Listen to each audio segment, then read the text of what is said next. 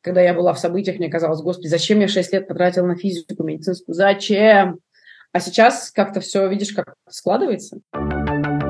Всем привет! Это подкаст «Разберись о психологии творческих людей». Сегодня у меня в гостях Зоя Скобельцына, основатель ивент-агентства, лейбла и образовательной платформы под брендом LineUp, музыкальный менеджер, а с недавнего времени еще и сертифицированный коуч.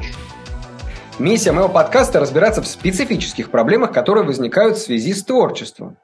И Зоя великолепно подходит под мои запросы, поскольку работает в креативной индустрии, публично говорит о том, что болела в прошлом депрессией, и рассказывает о том, как лечится от нее, а еще, как вишенка на торте, сама занялась коучингом. Это профессия, которую часто сравнивают, сопоставляют с психотерапией. И было бы интересно, помимо всего прочего, разобраться, в чем все-таки состоит разница. Привет, Зой. Привет, привет. Все ты хорошо сказал, только один момент важный. Я закрыла все свои проекты в России. Закрыла агентство, закрыла лейбл, зак... ну, в общем, закрыла все и мигрировала в Берлин. И сейчас я живу в Берлине uh-huh. и строю все сначала. В Берлине я с августа, и, ну, во-первых, я сделала себе ВНЖ на два года по визе артиста, эм, вот, что было достаточно трудоемко, но вполне подъемно. И я думаю, что мой опыт может как будто кого-то вдохновить. Сейчас-то все-таки работа с артистами, менеджмент, это полностью закончено? Или все-таки что-то остается? Или есть планы это как-то заново начать? Ну, на текущий момент я оставила только консалтинг. То есть я консалтирую э, людей по всему миру. Э, по всему, что связано с организацией событий, с маркетингом событий, с маркетингом музыкантов. И в целом... Консалтинг мне нравится, ну, потому что у меня там десятилетний опыт, мне есть чем поделиться, вот, и этот формат мне нравится. Но вот на этом, на этом пока я решила, вот, вот, это как, вот это все, что я хотела бы сейчас делать в формате именно той индустрии, в которой я была, и просто сейчас я попала в новую индустрию, и для меня это очень важно. Это не совсем про коучинг, это скорее просто про работу с мышлением, и это мне интересно. И здесь коучинг – это просто первый, первая ступень, это безумно интересно. Вот. Да, я сертифицировалась, плюс я делаю события в Берлине. Вот я читала лекцию про позитивные изменения. Для меня это была первая лекция в Берлине, это для меня было, ну, классно. Я, в принципе, когда началась война, я поняла, что я, ну, как бы, я хочу помогать.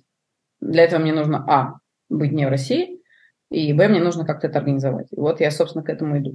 Давай дадим нашим слушателям немного бэкграунда о тебе и поговорим о том, вообще, откуда ты такая интересная взялась.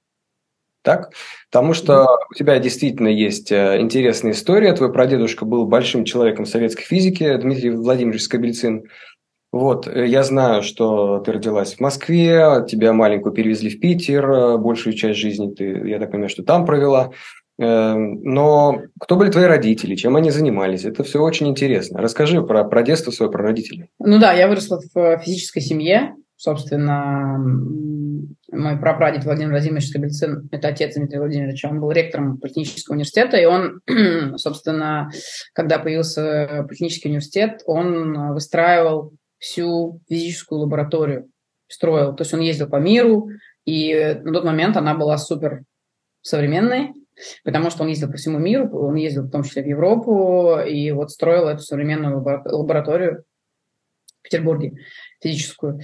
И поэтому, наверное, когда ты в такой семье растешь, у тебя нет шансов не попасть в физический факультет. Но я тогда, я тогда смотрела сериал «Скорая помощь». Помнишь, был такой сериал «Скорая помощь» по телевизору показывали? И вот, ну, и, и все равно вот эта вот как бы история с, помог... с помоганием, с, с помощью, она была во мне.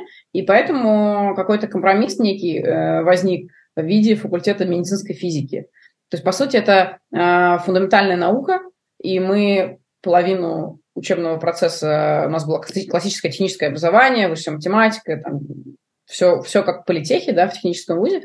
А вторую часть мы проводили в Антомичках, в Мечниковской больнице. У нас был абсолютно как бы курс, как будто мы медики. И это все, что связано было с медициной, мне очень нравилось.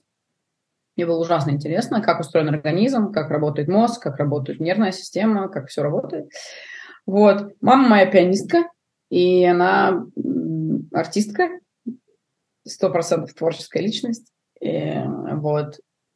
И, классическая, мою... академическая пианистка, да? Да, да, да, да, да, академическая. Она работала в Гнесинке, и когда я приехала в Гнесинку читать лекцию студентам факультета менеджмента, вот, я ей скидывала там видео, она, конечно, ну, то есть это ее место, где она очень много времени провела. Вот, но вот, да, потом она родила, потому что у меня два брата, она родила троих детей, и они уехали э, в Петербург, и на этом, как бы, ее такая творческая карьера в некотором смысле закончилась. А, и, ну, она ушла в преподавание. А, но, сам понимаешь, артисту нужно быть на сцене. Так. Артист... Настоящим, ну, артист не может без сцены, вот, и это много с мамой это обсуждали.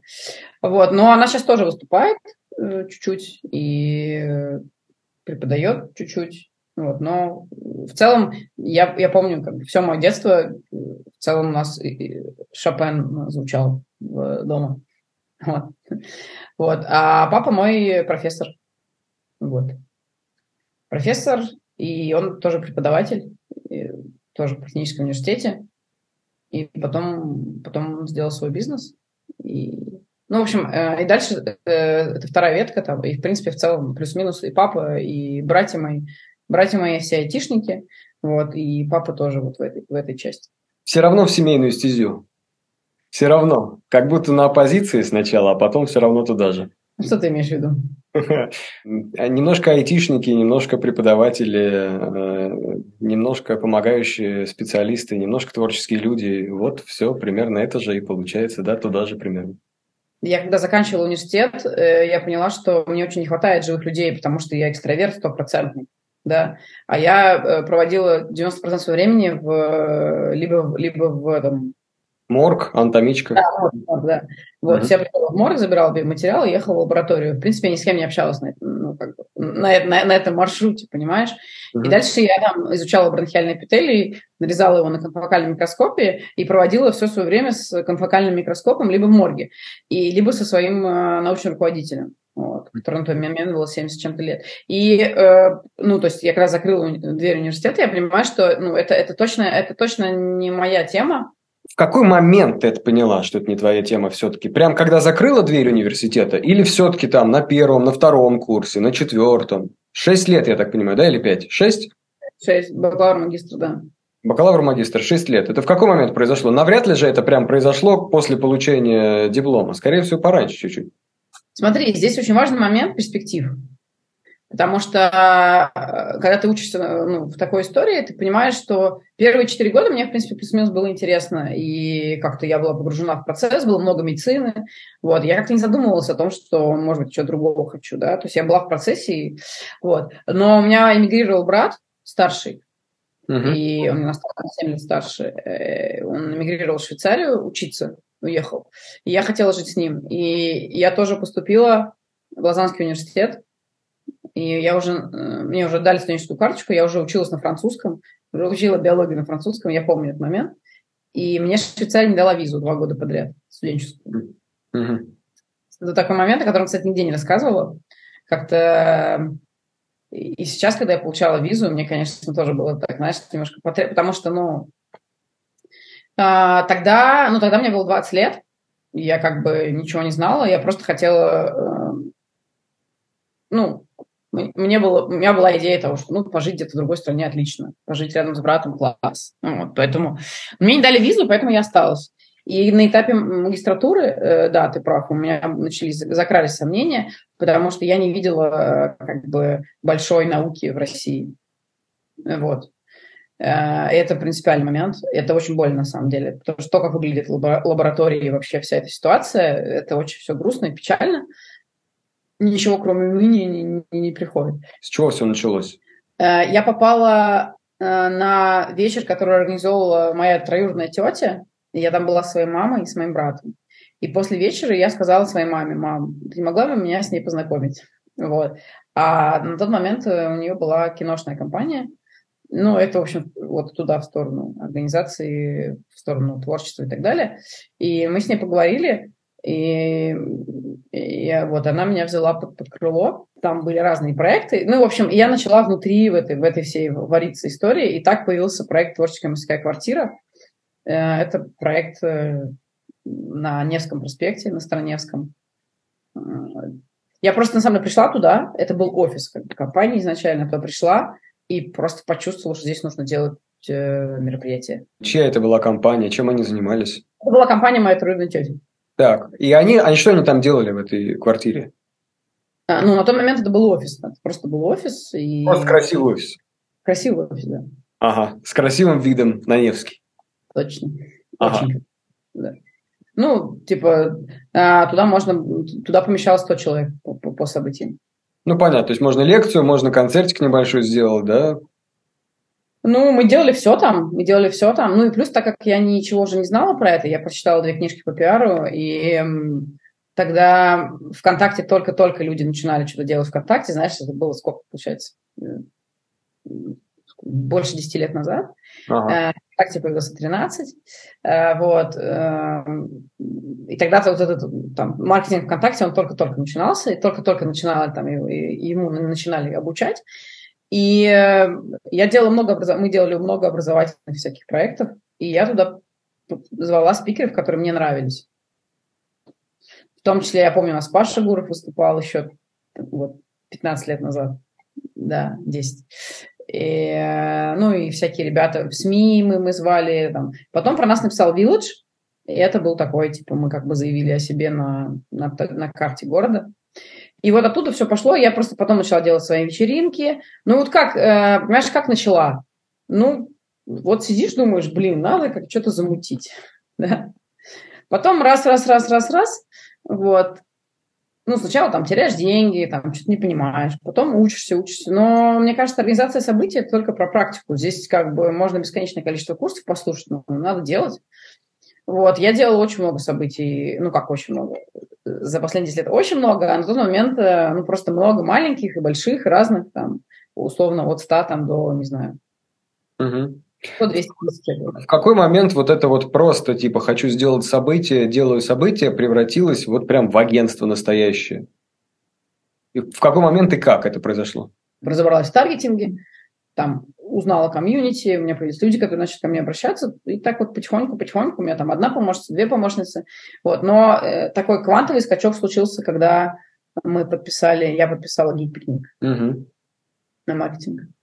А, да, то есть это не про организацию, это именно про маркетинг, и, и Geek-пикник это ну, сколько, тридцать тысяч человек в Питере, тридцать тысяч в Москве, и это был суперквантовый скачок. И, естественно, как бы вот под такой большой, вот такой большой фестиваль я там все пересобирала. Естественно, в голове в первую очередь, и во вторую очередь вообще все. Mm-hmm. Вот. И так вот появился офис. Сначала на Петроградке. Ребята. Ну и все, и дело пошло. Все-таки когда твоя, твои взаимоотношения с психотерапевтами начались и почему? А, мой первый психоаналитик Михаил появился в моей жизни, когда мне было двадцать с чем-то лет, когда у меня закончилась моя первая любовь. Uh-huh. Закончилась она, как и часто бывает, первая любовь, очень трагически и грустно. И, и у меня был очень... А? Кто не умер в результате? Нет, все живы, но у меня было сильное чувство вины, и я не могла с ним сама справиться. И вот пер... первый мой запрос был чувство вины после отношений. Uh-huh. Это было, мне было двадцать.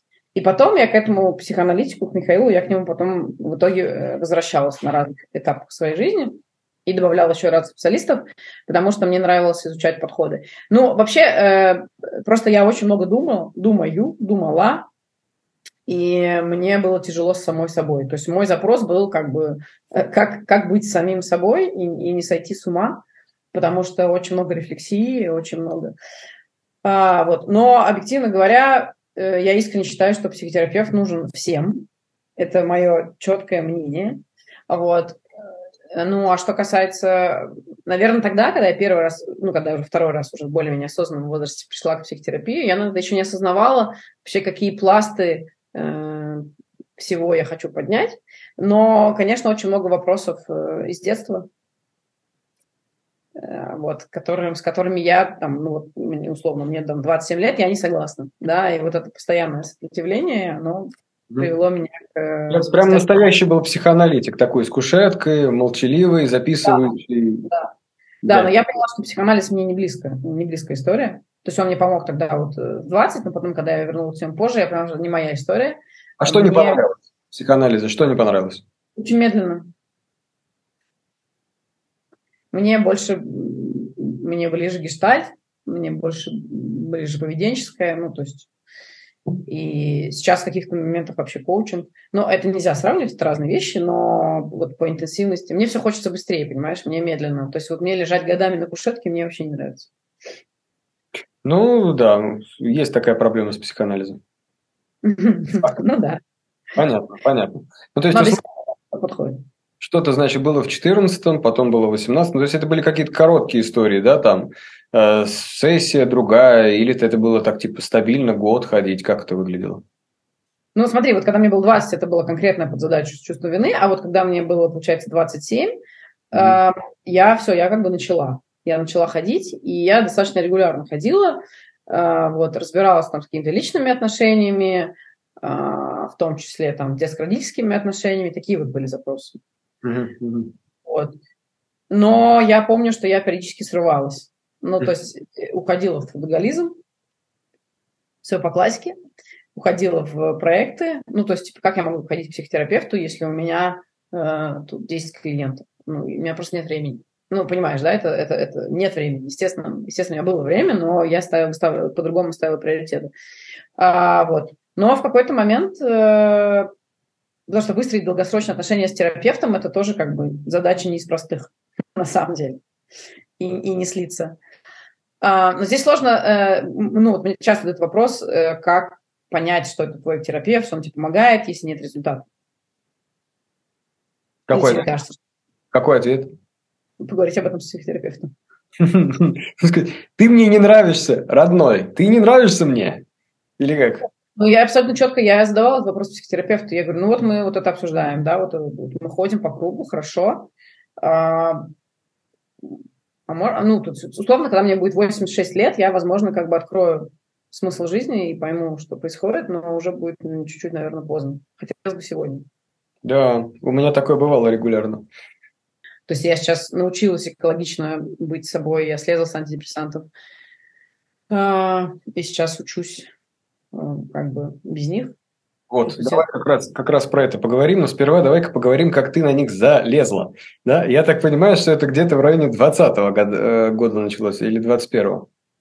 Когда... Мне кажется, я, мне кажется, я откровенно эту историю никогда не рассказывала, мне, наверное, хочется сейчас даже ее рассказать, я с удовольствием. Я, я искренне просто, э, э, если вот сейчас люди слушают, им кажется, что зачем она ну, такие-то вещи рассказывает да, внутри, я искренне считаю, что... Э, Блин, я знаю людей, которые следили за мной и видели мои посты и про алкоголь, и про антидепрессанты, и мне пишут в личку: Зоя, спасибо, что делишься, как бы, ну, типа, мы вот смотрим на тебя и думаем, что мы тоже сможем справиться.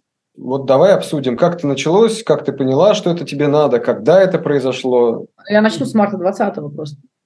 То есть э, у меня были вопросы к этой вселенной, ну, они всегда есть, наверное, да, плюс-минус. Были вопросы к отношениям, но э, я была на Бали, по классике, зим, зим, в принципе, я зимовала последние годы всегда в Азии, и после Бали мы прилетели вот, в локдаун, ну, локдаун, мягко говоря, убил бизнес, так правильно сказать?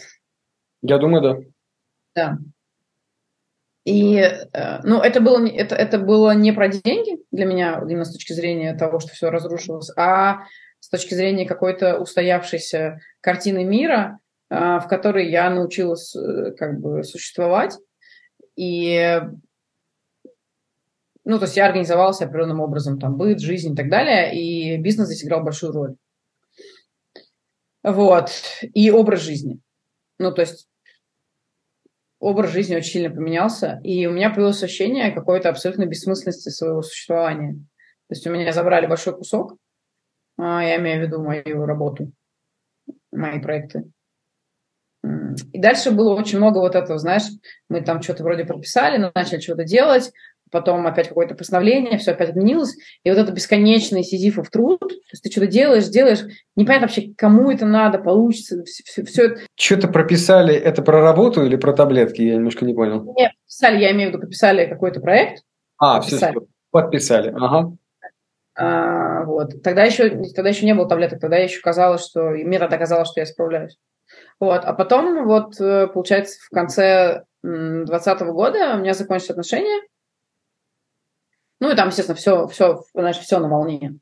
Там начались какие-то проблемы со здоровьем, закончились отношения, но было очень тяжело. И я уехала в Москву. Ну, так, чтобы дистанцироваться от, от Петербурга. Не знаю, насколько это была хорошая идея. Очень в этом сомневаюсь сейчас. Но мне прям было очень плохо. Вот. И самое главное, какой как бы критерий, что, что что-то совсем идет не так, у меня появилось реально ощущение бессмысленности.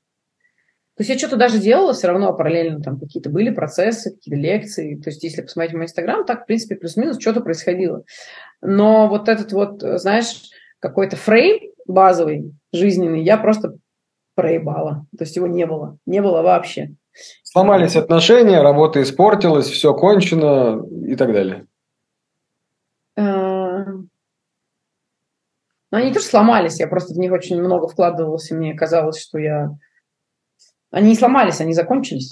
То есть для меня было такое прям поражение. Поражение. Вот. Поражение, да. да. То есть если все-таки как бы с бизнесом это э, плюс-минус, ну, это как бы мировая катастрофа, да, ковид, в принципе, вся индустрия. Вот. А здесь это все-таки был мой результат. И мне было очень сложно с этим принять, что ничего не вышло. Вот. Ну и э, вот примерно в этот момент я осенью, осенью, мы расстались в декабре, а осенью я пошла, э, нашла психиатра знакомого.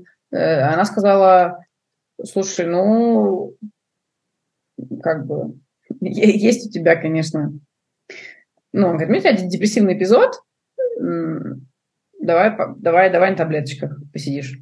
Угу. Я очень боялась тогда таблеток. Мне казалось, что антидепрессанты пьют только... Психи.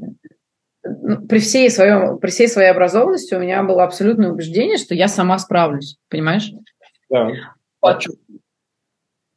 Да, и мне казалось, что... Мне еще, у меня еще был страх, мне не хотелось... Я никогда в жизни не пила таблетки каждый день, знаешь? То есть мне казалось, что я не смогу пить каждый день таблетки, и что я все время обязательно что-нибудь пропущу. А нельзя же пропускать таблетки. Ну, давай. Вот. И у меня был этот страх, вот этот страх э, каждый день пить таблетки. Вот, и я, и я их не пила. И вот после Нового года, когда я уже в Москве была, я купила их и все равно не пила. Mm-hmm. Вот у меня по рецепту. Ну и на самом деле еще, наверное, практически там год я в таком состоянии побыла. Так, по-моему, знаешь, мне все периодически казалось, что я как-то себя вытащила, а, что-то вроде хорошее происходило, потом я обратно в это все погружалась. Ну и здесь такая тоже вторая ошибка. Хочется вроде как выпить белого сухого, потому что белое сухое как-то тебя вроде... Но по факту, ребята, если вы не знали, алкоголь – это еще больше депрессант. Я так понимаю, что прям совсем хреново с алкоголем стало именно вот в районе двадцать первого года, когда ты уже поняла, что что-то с тобой нехорошее делается, да, но при этом не начала нормально пить лекарства. И вот именно в этот момент как раз обострилась история с алкоголем, правильно? Но да, я написала на самом деле пост, у меня есть пост в Инстаграме о том, как бы вот эти какие-то знаки, да, что пора. И мои знаки заключались в том, что я пропускала момент стопа. То есть мое сознание, я не, не, не, не чувствовала, где нужно остановиться. Угу. То есть, ну, понимаешь, очень такая частая история, когда человек испытывает какую-то подавленность или тревожность и э, начинает выпивать алкоголь и замечает, что состояние алкогольного опьянения как бы все отпускает, он такой, так ну вот оно. Как бы вот, мне хорошо, нормально. И начинается как бы лечение алкоголем. То есть человек начинает несколько раз в неделю стабильно выпивать просто для того, чтобы почувствовать себя нормально. Потихоньку повышая дозировку. Это не, у меня такого не было, у меня такого не было, я не, не, не нет, у меня не, то есть, нет, такого у меня не было, а, у меня было ощущение иногда просто, что мне грустно, и мне хочется, ну, вообще тяжело, и мне хочется просто поднять себе настроение, да. До, до нескольких раз в неделю, да, вот так вот? Не-не-не, меньше, а, меньше, но дело в том, что просто, просто у меня не работал стол, понимаешь? Поэтому это очень сильно влияло на мою жизнь. Ну, не работал стоп, это что значит? То есть какая-то импульсивная выпивка, да, неподконтрольная? Нет, это значит, что я, например, могла выпить бокал. Угу. Потом у меня начиналось такое, о, поехали дальше тусить. Второй бокал, третий бокал. И вот тот момент, когда... А потом, потом, потом блокаут. Ретроградная амнезия – это признак того, что очень мощная интоксикация мозга произошла. Следующий этап – это уже делирий, белая горячка. Как бы поэтому здорово, что не дошла до этой ступени. На самом деле, даже на белом сухом можно. Знаете, я тебе просто хочу сказать, что есть очень много людей, в том числе в моем окружении, которые прекрасно, как бы, каждые выходные у них блокаут, да, и они считают, что все норм. Они считают, что, ну, ну, ну, как бы, да, чуть перепил, ну, ну, ладно, ну, там, ну, не помню чуть, ну, что такого-то, все же нормально, вот я, руки, ноги есть, как бы, телефон не потерял, все хорошо. Ладно. Просто в какой-то момент, в начале двадцать второго года я поняла, что, ладно, надо убрать. Давайте попробуем таблетки. Угу. Понятно, понятно. А, и как оно было? А, тяжело было заходить на лекарства или как? Или наоборот? Ну, через три недели после того, как я начала, началась война. И это, блин, конечно.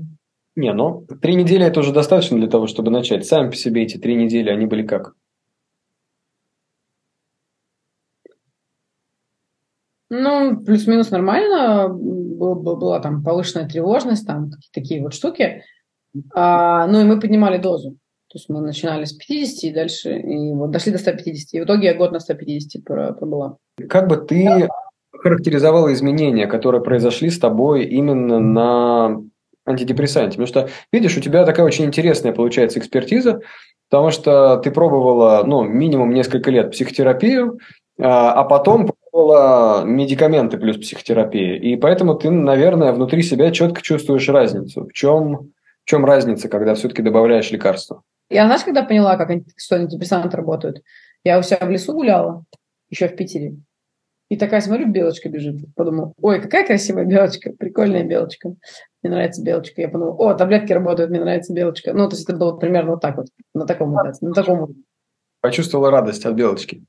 Да, да. Вот основное улучшение, которое я почувствовала, вот это ощущение абсолютной бессмысленности бытия. Вот, ну, это невозможно, ну, то есть, это не знаю, вот, это очень сложно объяснить, да, это, это звучит так, как будто, да, вот бессмысленность бытия. И у меня вплоть до, у меня было вплоть до суицидальных мыслей, потому что я чувствовала бессмысленность вообще всего, что я делаю, все, что в моей жизни происходит. И потом я для себя это в том числе сформулировала через то, что, ну, мне нужна деятельность, мне нужна, мне нужна как бы коммуникация с людьми, мне нужен обмен энергией, мне нужно что-то давать этому миру. И если этого не происходит, то я чувствую просто, что зачем я здесь? Как только я как бы э, уже вот здесь, в новой стране, э, нашла новый смысл, да, я позволила себе слезть с таблеток. Очень многие люди боятся даже начинать принимать лекарства, потому что они опасаются, что, ну вот какой смысл, я сейчас начну принимать лекарства, а потом мне же все равно их когда-то отменять, и все вернется. И тогда вообще какой смысл начинать их принимать, если потом все равно все вернется? Какие у тебя ощущения? У меня очень... У меня есть очень конкретный ответ на этот вопрос. Да. А, я воспринимаю антидепрессанты как костыли. Так. Вот. Представьте, что вы сломали ногу, и вам нужно два месяца как-то передвигаться, у вас гипс, и вот у вас костыли, они вас держат, да, они вам придают вертикальное положение.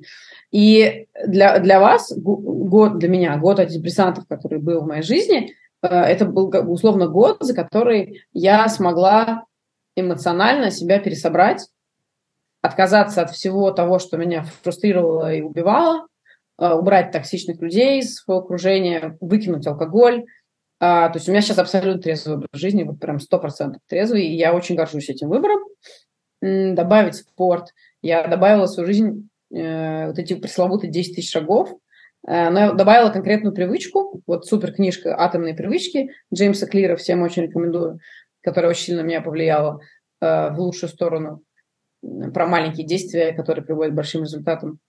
И я просто начала ходить в лесу с книжкой. И за этот год я послушала огромное количество книг и прошла, ну, то есть, типа, вот десять тысяч шагов в день я свои хожу, что телу нужно двигаться. И э, плюс я добавила спорт. Ну и, в общем, э, просто из состояния супер-минуса, да, когда ты реально лежишь и думаешь, что ты не хочешь больше жить, тебе очень сложно начать какие-то изменения интегрировать. На таблетках ты можешь дать себе эту возможность. То есть таблетки – это просто твой шанс как бы пересобирать себя заново.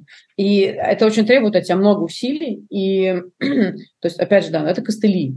Но нога при этом сама по себе, она, растет, ну, она будет лечиться, потому что ты ее лечишь, потому что ты для нее какие-то вещи делаешь. Вот. Угу, угу. Да. Здесь я могу согласиться на все сто процентов, действительно. То есть, я же правильно понимаю, все те наработки, которые ты произвела с собой, своей жизнью, они все с тобой остались. Ничто не ушло после того, как ты отменила антидепрессанты. Или что-то ушло, какие-то нехорошие симптомы вернулись? Нет, сим- симптомы не вернулись. Появилась, наверное, вот эта какая-то лабильность психики, которая, лабильность восприятия мира, Mm-hmm. которая была, ну вот по моим ощущениям, да, чуть-чуть ближе к среднему. Вот мне кажется, что сейчас этого стало больше. Mm-hmm. Вот. И у меня даже был момент, когда я вообще ушла из психотерапии только в коучинг, чтобы делать дела. Вот. А сейчас, м-м, сейчас я вернулась, ну, дополнительно еще в психотерапию, потому что есть у меня все равно вопросы к Вселенной. В чем разница между коучем и психотерапевтом? Я пропагандист помогающих специалистов, и я вижу, как много людей, которые никогда в жизни не касались ни психотерапевтов, ни коучей, никого, но при этом у них столько, на самом деле, боли внутри и запросов, и там чуть-чуть, чуть-чуть, чуть-чуть глубже э, там, куда-то, да, с человеком начинаешь разговаривать, и оказывается, что эм, ну, там очень много страха вообще, в принципе, кому-то открыться, чего-то кому-то рассказать, и это просто другая вселенная. И, ну, я поэтому так открыто транслирую, да, что вот у меня есть тренер, у меня есть коуч, у меня есть психотерапевт, у меня есть там э, ментор по питанию, блядь, ментор по финансам, потому что, э, как бы, ну, это классно, это классно в том смысле, что ты эксперт в своей области, ребята эксперты в своей области, и просто вы быстрее двигаетесь, я быстрее двигаюсь в рамках всей этой, всей этой работы. Это первый момент, который я хотел сказать. Второй момент... Э, Ну, если очень упрощенно, то э, психотерапевт э, плюс-минус в зависимости от подхода. Э, но в большинстве подходов психотерапевт все-таки больше работает э, с прошлым. Не во всех. Есть подходы, которые работают с настоящим, с будущим, но тем не менее. И, в частности, мы, в рамках моего опыта, конечно, я очень много психотерапии э, касалась именно там, своих детских травм. Ну, вообще, взросление и так далее. А второй момент. Э, ну, психотерапевт больше работает с эмоциональной частью, с эмоциональной сферой, с эмоциями. А коуч работает с целями. Коуч помогает тебе попасть из точки А в точку Б. Даже если ты не знаешь точку Б, ты просто... То есть коуч работает вполне с конкретной штукой. А, и коуч, э, собственно... то, что объединяет и коуча, и психотерапевта, здесь никто не претендует на роль учителя, потому что это менторская история, это ментор, тренер, человек, который тебя учит, рассказывает, как делать.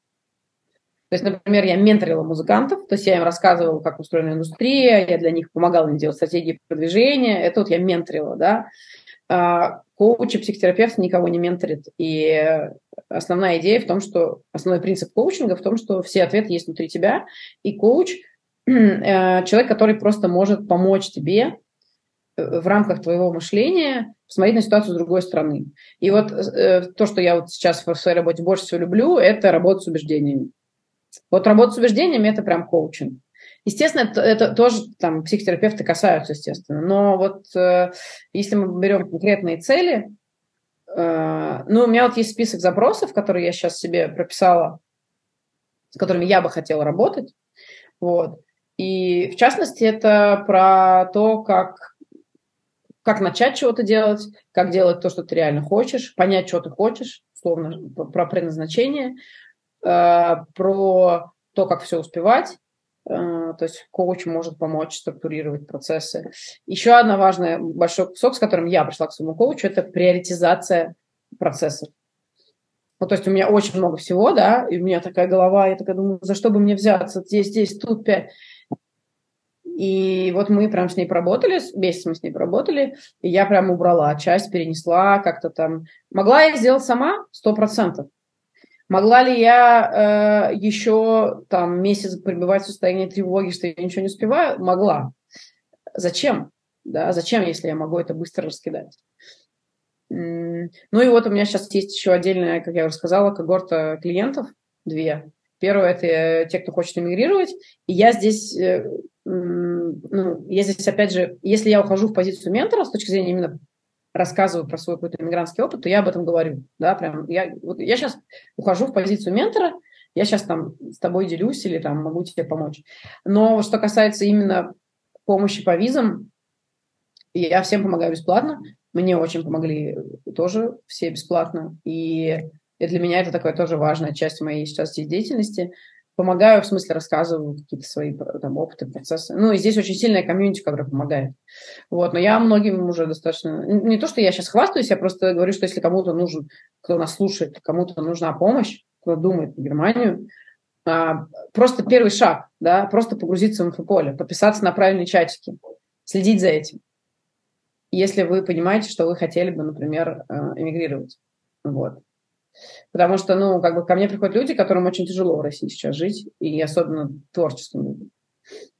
Понятно причина. Это нормально хотеть уехать, это нормально бояться уехать, и это нормально э, быть с этим страхом. Но круто с этим работать. Ну, то есть, вот. Возможно, кто-то послушает, и этот подкаст ему поможет. И мы здесь не зря. А если, а, а если у тебя в голове опция, что ты будешь разговаривать с человеком, а, и он, например, решит, что он хочет остаться? А, ты готова согласиться с такой позицией, или ты будешь его разубеждать в этом? Ну, коуч, это очень важный момент, да, как бы коуч, как психотерапевт, ты понимаешь, у нас нет опции осуждения или а, опция убеждения. Я, я вообще ни в коем случае никого не убеждаю. Ко мне человек приходит с запросом. Зоя, здравствуйте. Я хочу найти новую работу. Я хочу уйти из найма. Я думаю о том, что я бы хотел переехать, но я вообще не понимаю, как это сделать. Это запрос. Я работаю с запросом. Но это очень важный момент. Ну, если я буду всех переубеждать, то ну, я у меня... Ну, как? Я, я могу... И вообще, я вообще стараюсь никого не убеждать. Ни в чем. Ты минут десять назад сказала, что ты работаешь с убеждениями, а теперь говоришь, что никого не будешь переубеждать. Я подумал, ну, это парадоксально очень. Ну, давай все-таки, да, давай все-таки проясним на всякий случай для слушателей. Работа с убеждениями – это когда человек говорит тебе, а, не знаю, мне уже тридцать, какая мне новая работа? И он говорит абсолютно на полном серьезе, потому что он так думает. Да. Понимаешь? И моя задача как бы чуть-чуть э, попробовать показать ему, ну не показать, а ему, ему самому вникнуть в эту фразу. То есть он в, вот в, в, в этом убеждении живет, и, естественно, из, из этой позиции ему очень сложно искать, блин, работу и вообще что-то планировать. Ему же уже тридцать. Ну, вот. Да.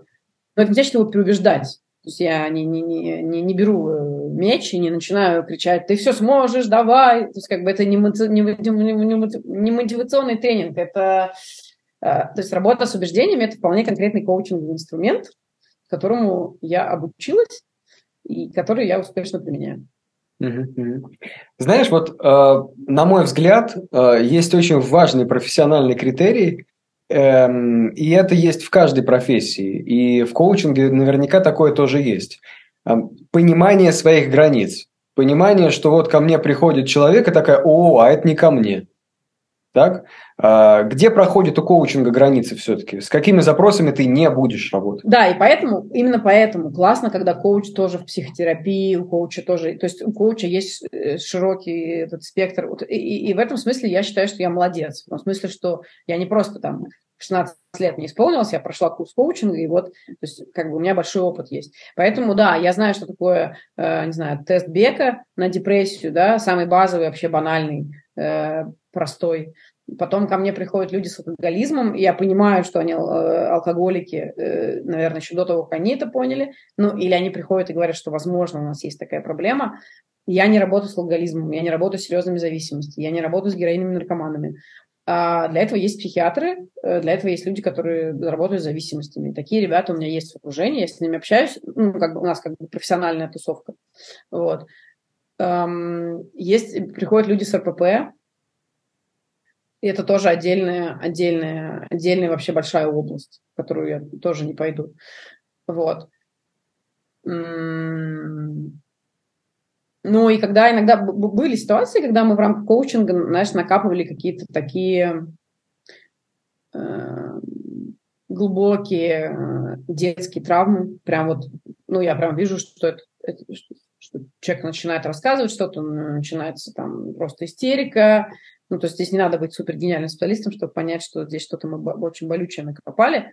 И я про себя говорю, что, ну, каков, может быть, есть какие-то... Может быть, ты хочешь попробовать психотерапию, вот есть такой-такой-то подход. Вот, там. Эти специалисты, эти специалисты не аффилированы в том смысле, что я не получаю никаких денег с этого. Просто я, я знаю ребят, которые какими-то конкретными запросами работают, в которых они хороши, и я рада как бы делиться. И... Ну, короче, здесь важно, чтобы, чтобы коуч не был завязан на деньгах, в том смысле, что, ну, чтобы это было, знаешь, не последние три копейки, да, которые он зарабатывает на клиенте, и он держится за него вот так вот с мертвой хваткой. И, ну, это как бы, вот это, это большая проблема.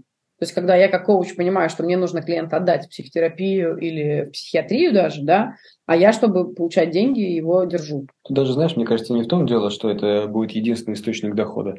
Ну, то есть, вот, например, для меня психотерапия единственный источник дохода в настоящий момент, но я не думаю, что это проблема, потому что у меня много пациентов, я могу себе позволить человека отпустить вполне. И это помогает. Да, да, да, да, да, ты прав, ты прав, да. Именно вот это я... Ну, то есть я, я говорю сейчас про коучей, которых очень много, и, к сожалению, есть вот это вот восприятие, да, что типа... Не хочется отдавать клиента, просто не хочется, да.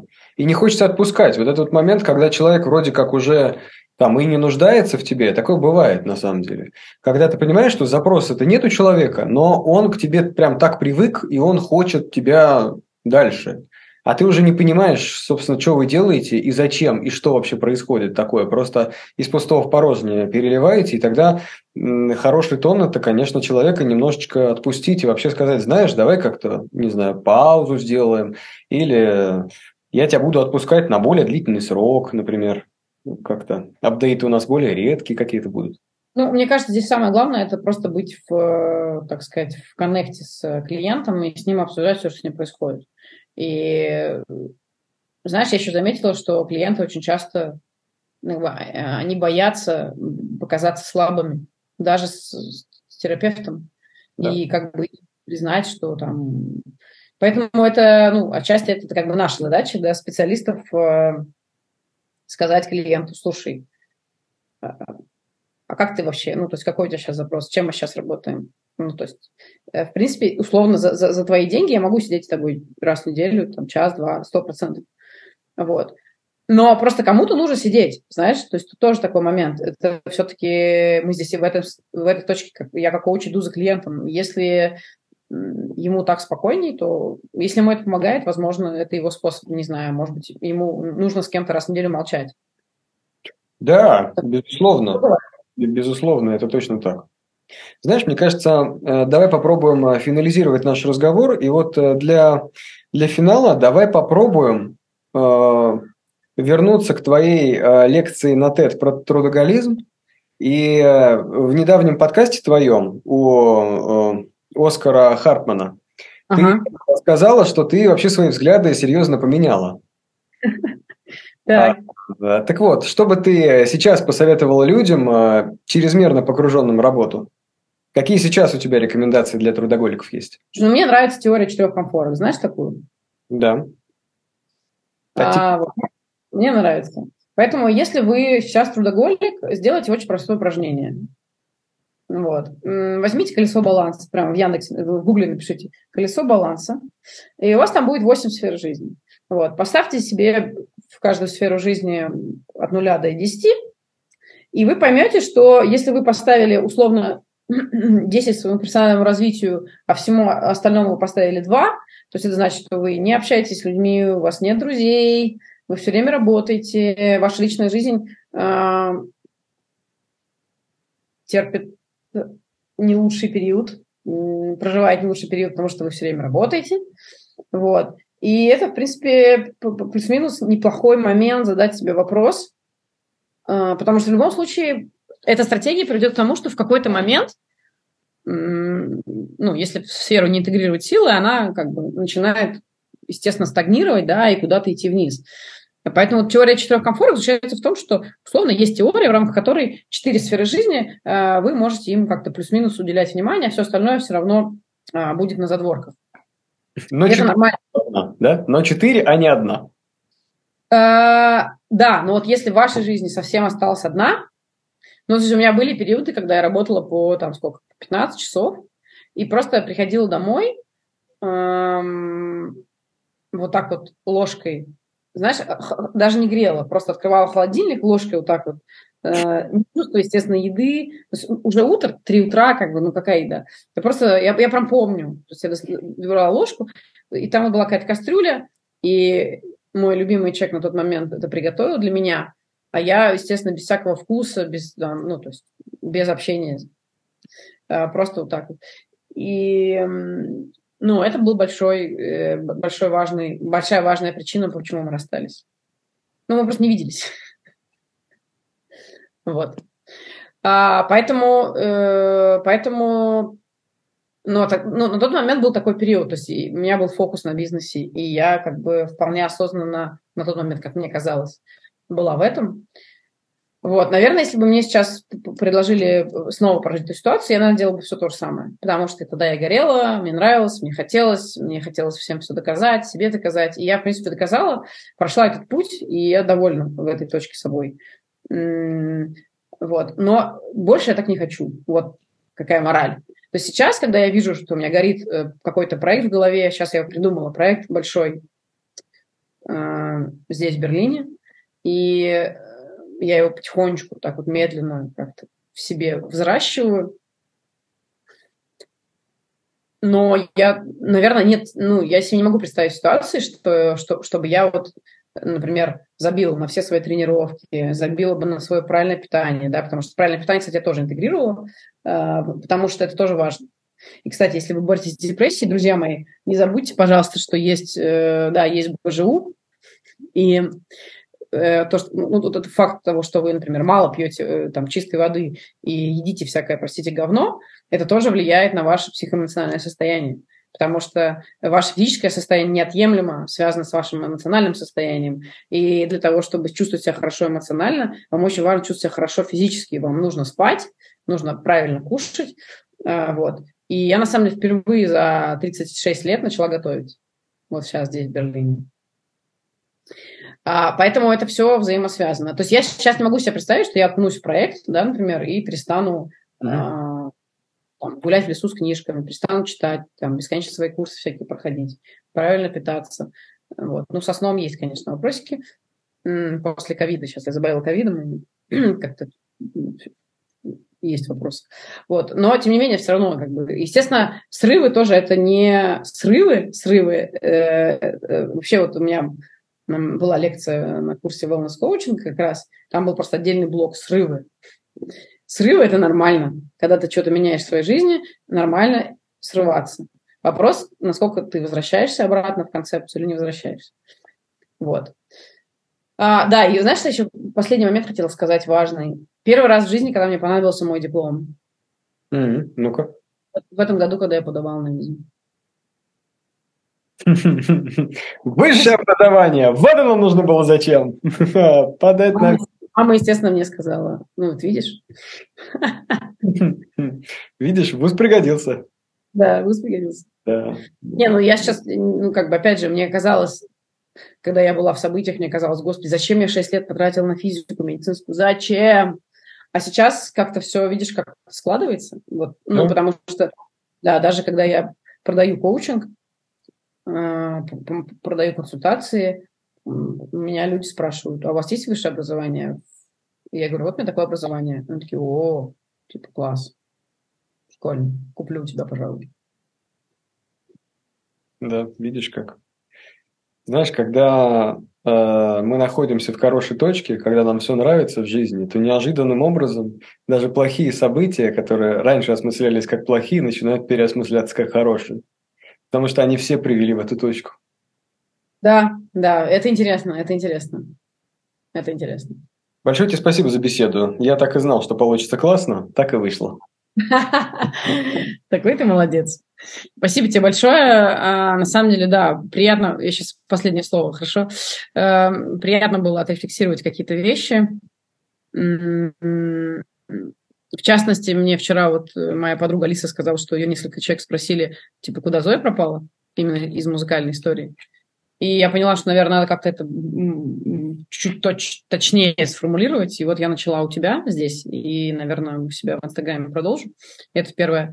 Второе, друзья, просто хочется обратиться к слушателям, к тем, кто будет слушать этот подкаст. На самом деле вопросы можно решать. И даже если вам сейчас кажется, что вам очень плохо, и вы вообще не видите свет в конце тоннеля, и вам кажется, что смысла нет, он есть. Вот. Просто нужно, нужно его немножко поискать, и нужно немножко попросить помощи. Вот. Потому что, ну, объективно, это нормально не справляться самостоятельно с какими-то вещами. И вот это, вообще, вот эта, мне кажется, функция просить помощь, она у некоторых людей просто атрофирована. Да? И для них в том числе пойти к психотерапевту, кому-то там что-то рассказать, это прям тяжело. И это нормально. У всех у нас разный бэкграунд, и там все нормально. Но просто, вот это, наверное, это про любовь к себе. Вот ее нужно взращивать в себе. И, конечно, алкоголизм, любые деструктивные отношения, дисфункциональные, алкоголизм, трудоголизм – это все про нелюбовь к себе. Спасибо тебе еще раз. Любовь надо взращивать, и любовь можно взращивать. Многие не верят в это. Но на самом деле это то, что может появиться mm-hmm. постепенно в тебе, даже если этого не было. Это сто процентов. Вот. Да. Вот хорошего тебе дня. Все, обнял. Пока. Пока-пока.